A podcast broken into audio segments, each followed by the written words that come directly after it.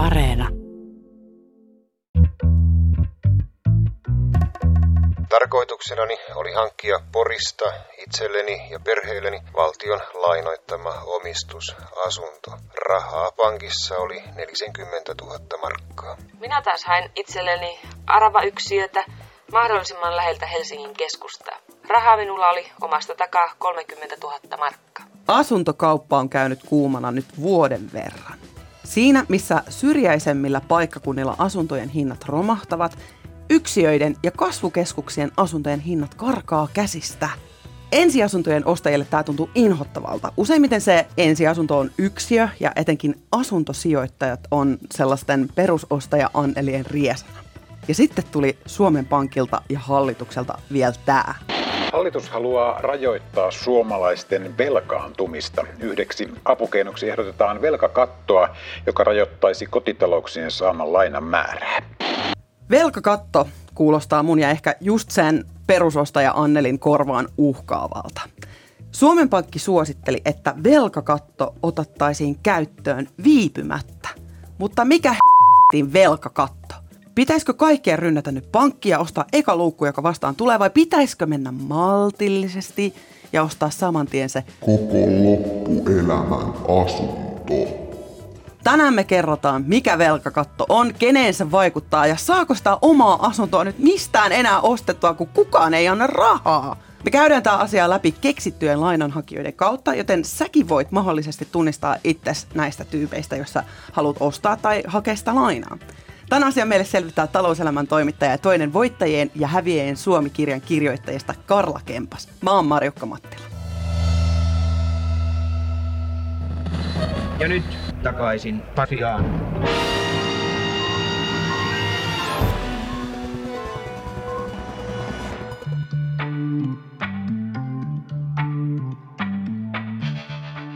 Kun lähdetään hakemaan lainaa, se ei ole mitään pankkiin marssimista, semmoiset hienoimmat pyhärytkyt päällä, vaan erittäin antiklimaattisesti istutaan koneelle ja täytetään lainalaskuri. Laskuri ottaa huomioon sun maksukyvyn. Se tarkoittaa käytännössä palkkaa, säästöjä ja vaikka työsuhteen laatua. Perinteisesti varmemmin paremman asuntolainan saa, jos on vaikka vakkarityösuhteessa. Sitten kun laskuri on laskenut lainan, sä voit painaa lähetä-nappulaa ja joku pankista laskee sulle tarjouksen. Asuntolainaa ensiasuntoon, siis nykyisillä standardeilla ilman tätä velkakattohössytystä, myönnetään jopa 95 prosenttia asunnon hinnasta. Eli jos asunto maksaa 200 tonnia, pankki voi maksimissaan myöntää 190 tonnia lainaa. Oletus on siis se, että sulla itselläs on 10 tonni säästössä, eli juurikin se 5 prossaa kauppahinnasta. No, miten tämä velkakattohomma sitten muuttaisi tilannetta? Se muuttaisi sitä silleen, että Suomen Pankki ehdottaa, että velkaa saisi olla enimmillään viisinkertainen määrä sun vuosittaisiin bruttotuloihin, eli se määrä ennen veroja ja muita vähennyksiä. Eli jos vaikka tarjoilija tienaa noin 20 tonnia vuodessa, sen maksimilainamäärä olisi 100 tonnia. Ja sitten se ihmetys alkaakin. Sadalla tonnilla ei välttämättä osteta ensiasuntoja kasvukeskuksissa. Karla Kempas, voiko pienituloiset enää ikinä ostaa niinku kämppää kaupunkien keskustoista tai, tai, tai muista tämmöisistä paikoista, jos tämä velkakatto tulee? No kuten sä sanoit, niin vähän riippuu tosiaan kaupungista, että missä tämä onnistuisi. Mutta kasvukeskuksissa he ei välttämättä tällä hetkelläkään pienituloinen kovin, kovin kummosta asuntoa saa, varsinkin jos se keskusta kämppä on siellä kiikarissa. Vähän on ollut ehkä semmoista niin toivoa tavallaan, että kaikilla on, niin kuin pankit myöntelee hyvin erilaisia niin kuin lainoja, ettei se kuitenkaan se, tämä vaikuttaisi semmoiselta niin universaalilta, että sitten kaikkien pankkien pitäisi totella tätä samaa sääntöä. Onko näin? Kyllä. Et ehkä tässä velkakatossa on, tai ainakin mä oon tässä miettinyt sitä, että tarvittaisiko tätä velkakattoa, jos pankit olisi samalla tavalla yhtä tiukkoja siitä, siitä että kuinka ison lainan sitten tuloihin, tuloihin suhteutettuna ihmisille annetaan. Et se on kyllä mietityttänyt mua. Nyt pitää myös selventää yksi juttu. Siis tähän ei ole mikään niinku asuntovelkakatto, vaan tämä on ihan vaan velkakatto. Eli siis Saako lainahakijalla olla vaikka opintolainaa tai vaikka mökki tai joku kulutusluotto jostain kännykästä tai sohvasta, jos hakee sit, sitten niin kuin asuntolainaa? Kyllähän niitä saa olla, mutta sitten ne vaikuttaa siihen kokonaisvelkamäärään, mitä voi sitten olla. Et jos sulla on sitten vaikka 20 tonnin opintolaina, niin se on sitten pois siitä Siis asuntolainasta. sellaisenaan. Eli siis, että ei niinku, että jos sulla on 20 tonnia, niin sitten sä saat 20 tonnia vähemmän käytännössä lainaa. no näin se on, se on se perusidea. Lähdetäänpä survomaan tätä velkakattoa läpi esimerkkien kautta. Tutustutaan täysin meidän keksimään Kaisaan. Kaisa on yksin asuva ensiasunnon ostaja ja vakituisessa työsuhteessa oleva lastenhoitaja. Kaisan vuositulot bruttona on 28 tonnia. Kaisalla on opintolainaa 10 tonni, ää, mutta hän on ehtinyt säästää OSPI-tilille 20 000 euroa. Nyt haaveissa on 200 000 euroa maksava yksiö Helsingissä. Kaisa tarvitsee 180 000 lainaa ja 20 tonnia löytyy omasta taskusta. Mun silmiin Kaisa näyttää kaikin puolin hyvältä kandidaatilta lainaa. Toinen esimerkki. Meillä on yhdessä asuntoaan ostavat Kimmo ja Laura. Molemmat ovat enkunopettajia määräaikaisilla työsuhteilla ja heidän yhteiset vuositulonsa bruttona ovat 65 tonnia. Molemmilla on lainaa erilaisista maksusitoumusostoksista, vaikka sohva, auto, kännykkä, you name it, sekä opintolainaa yhteensä 20 tonnin eestä. Yhteensä heillä on säästössä 10 tonni. Haaveissa heillä olisi nyt 250 tonnin kaksio Turusta. Karla, mennään ekaksi siihen Kaisaan. Öö, minkälainen lainaaja perinteisesti tämä Kaisa nyt olisi? No jos perinteisesti ajatellaan, niin Kaisalla on sille ihan hyvä tilanne, että monesta, monesta paikkaa Suomesta hänellä olisi ihan hyvä mahdollisuus, mahdollisuus varmasti se omistusasunto ostaa. Hänellä on vakkariduunia ja, ja tota, hänellä on säännölliset tulot ja hänellä on aika paljon saanut säästettyäkin.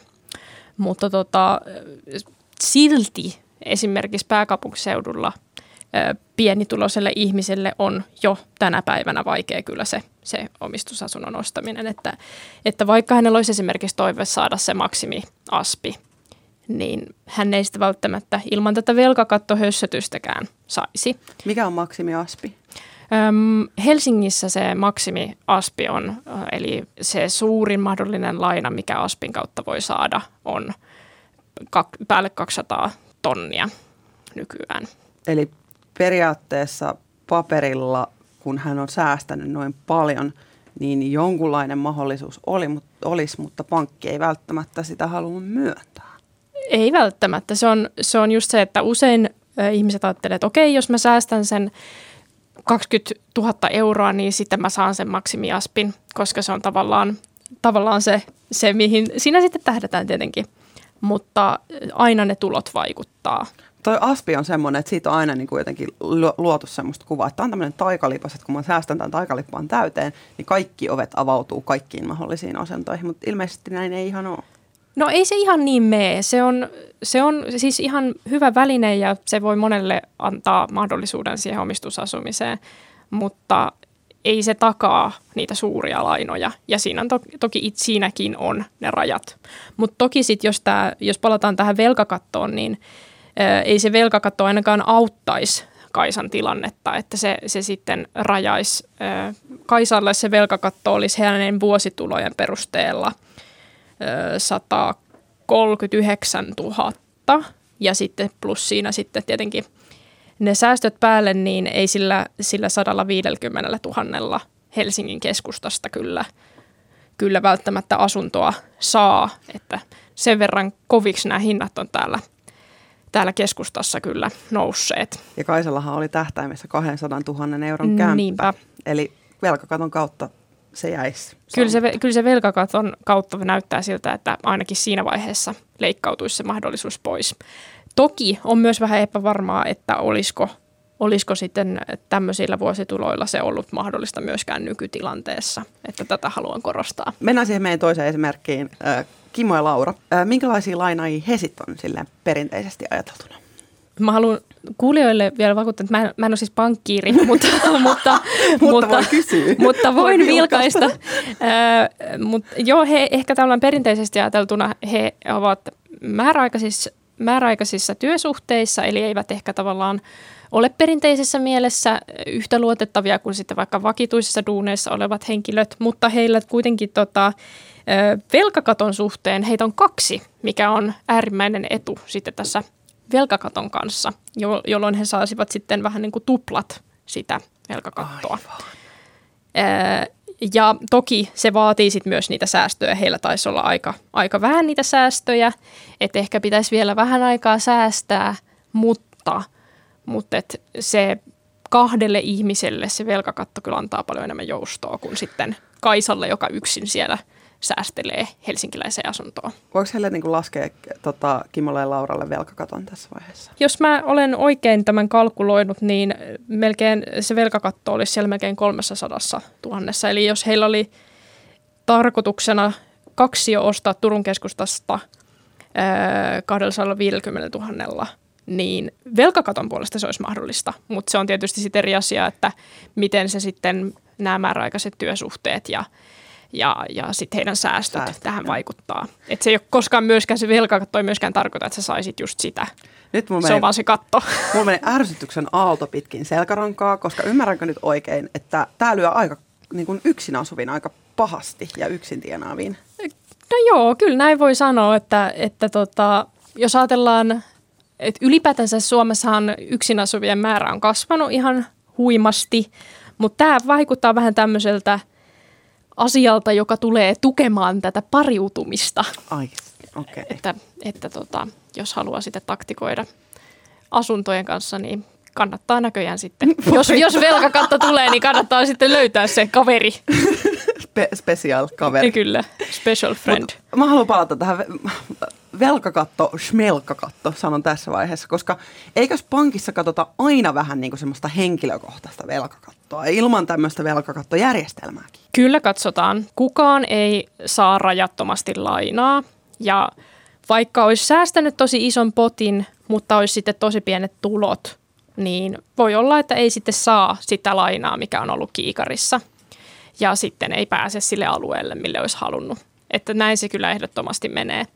Ja sitten myöskin tämän, tämän, näiden tulojen lisäksi vaikuttaa se, että onko takaajia. Että voi olla, että jos sulla onkin pieni, tai varallisuutta. Että voi olla, että vaikka sä olisitkin hyvin pienituloinen, mutta jos sulla vaikka on takataskussa perintökämppä tai takaajien armaada, niin sitten todellakin voi olla, että sitten siitä irtoakin parempi kämppä kuin mitä olisi tulojen perusteella voinut olettaa. Mikä järki tässä kaikessa on? Joku tarkoitus tällä velkakatolla on oltava. No, käytännössä Suomen Pankki haluaa, että velkaantumiselle asetettaisiin yläraja, joka avulla pidettäisiin huolta siitä, että lainat ei kasvaisi yhteensä liian suuriksi. Tämä kaikki tähtää varmaan loppujen lopulta siihen, että ei kävisi kuten vuoden 2008 talouskriisissä, jossa Yhdysvalloissa lainoja jaettiin kuin kesäkumeja kadulla ja maksukykyä ei oikein tarkkailtu. Suomen Pankin laskelmissa euromääräisesti mitattuna noin viidennes viime vuonna otetuista lainoista olisi paukkunut tämän ehdotetun velkakaton yli. Mä mietin itse tällaista vaihtoehtoa, että mitäs jos velkakaton vaihtoehtona voisi ollakin laina-aikojen pidentäminen. Tällöin suurempiakin lainoja voisi edes harkita.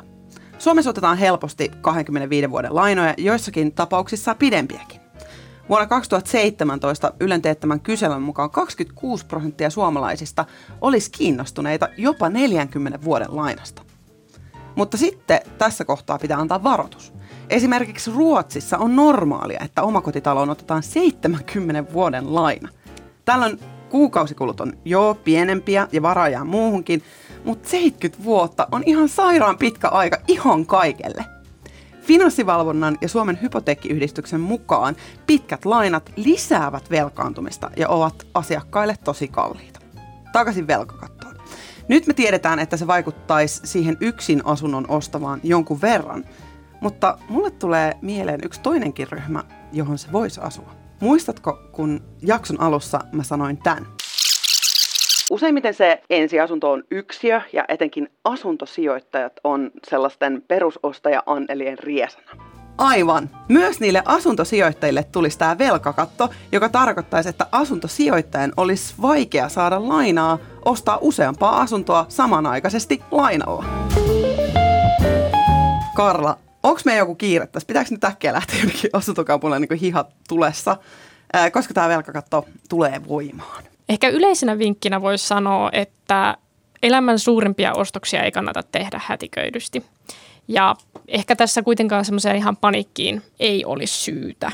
STT mukaan tämä hallituksen lakiluonnos nyt kesällä, mutta sen ylle vähän heitettiin semmoinen epävarmuuden varjo tässä viime viikolla, kun Sanna Marin ja pääministerimme ja valtiovarainministerimme sitten Annika Saarikko kumpikin ilmaisivat ole, suhtautuvansa vähän kriittisesti tähän velkakattoon.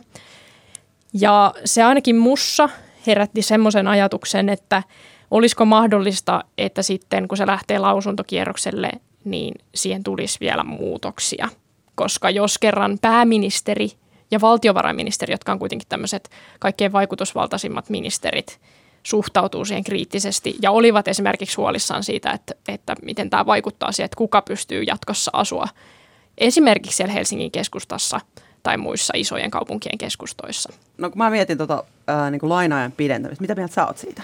Mä itse, jos mä ajattelen sitä omalle kohdalle, sä aika hyvin toit, toit esille niitä, niitä muita vaikutuksia esimerkiksi, mitä Ruotsissa on nähty, mutta omalle kohdalle mä ajattelen sitä, että 40 vuoden päästä mä oon 70, niin miten paljon maailma voi muuttua siihen mennessä? Mä en uskaltaisi itse sitoutua niin pitkäaikaiseen lainaan, koska – siihen mennessä, me, me ei me edes tiedetä, että onko täällä tullut joku vallankumous tai onko talousjärjestelmä muuttunut vai mitä kaikkea on tapahtunut. Tai ainakin korot on voinut nousta ja lisätä sitä lainan hintaa sitten merkittävästi. Siis 40 vuodessa voi tapahtua. Jos ajattelee 40 vuotta sitten, mitä maailmassa tapahtui silloin, niin oli kai. aika erilaista. Pikkasen.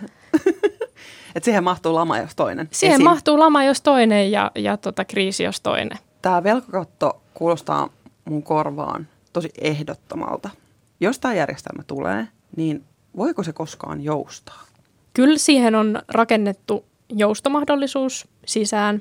Että jo, Suomen Pankissa puhuttiin jopa tämmöisestä 15 prosentin 15. joustosta, joka on aika iso. Se on tosi iso. Kyllä, ja, ja, se, ja se peruste sille joustolle voisi just olla se, että olisi niitä takaajia tai, tai sitten vaikka muuta varallisuutta, jonka avulla sitä voisi sitten taata, että kyllä minä pystyn sen isomman lainan maksamaan. Ja näin mä itse asiassa veikkaan, että nytkin kun, kun nykyäänkin ne ihmiset, jotka on saanut sen yli viisi kertaa vuositulot kokoisen lainan, niin mä veikkaan, että kyllä niilläkin ihmisillä on pakko olla aika hyvät vakuudet ja takaajat, jotta niille uskalletaan antaa niin isoja lainoja. Et siinä mielessä mä mietin, että kuinka kohan paljon se lopulta sitten muuttaa tätä tilannetta. Mä ehkä haluaisin palata tuohon Kaisan tilanteeseen, jossa Kaisalla oli niin kaikki raha-asiat tuntuu olevan kunnossa. Niin toi 15 prosentin jousto esimerkiksi hänen kohdallaan kuulostaa aika kivalta. Niin, no kyllä. Ja siis voihan olla, että esimerkiksi Kaisalla sitten vaikka olisi jo takataskussa joku, joku vaikka perintö asunto jostain ihan hyvältä alueelta ja silloin se todellakin voisi mahdollisesti vaikuttaa siihen, että hän voisi sit saada sen toivomansa lainan. Mutta tämä on, tää on tietyllä tavalla yksi tämmöinen vähän eriarvoistava asia, että kaikillahan ei ole sitä perintäasuntoa ei. takataskussa todellakaan, eikä kaikilla ole niitä vanhempia, jotka vois taata. Ja, ja se on kyllä ihan kiinnostavaa nähdä, että miten, miten tämä vaikuttaa sitten eriarvostumiseen Suomessa – niin kuin mä tuossa vähän aikaisemmin mainitsinkin, niin mun korviin tässä koko velkakattojärjestelmässä olisi yksi semmoinen kultareunus. Ja se olisi nimenomaan se, että myös asuntosijoittajiin vaikuttaa velkakatto. Et voisiko tämä merkitä sitä, että yksiöiden saatavuus voisi parantua niille perusostaja-anneleille tai kaisoille tai muille? Kyllä se on ihan mahdollista, koska asuntosijoittajat useinhan heillä on jo aiempaa asuntovarallisuutta, eli heillä on joku aiempi laina vielä. Ja tästä on ainakin tehty sellaisia arvioita, että tämä tulisi osumaan ainakin tämmöisiin nuoriin asuntosijoittajiin, jotka, jotka sitten vielä, joilla on vielä paljon sitä aiempaa lainaa jäljellä. Siinä mielessä on ihan hyvin mahdollista, että yksiöitä sitten vapautuisi. Ja sitä on myös arvioitu, että se voisi myös hidastaa asuntojen hintojen nousua kasvukeskuksissa. Kiitos tosi paljon Karla Kempas, kun selitit tämän homman meille. Kiitos.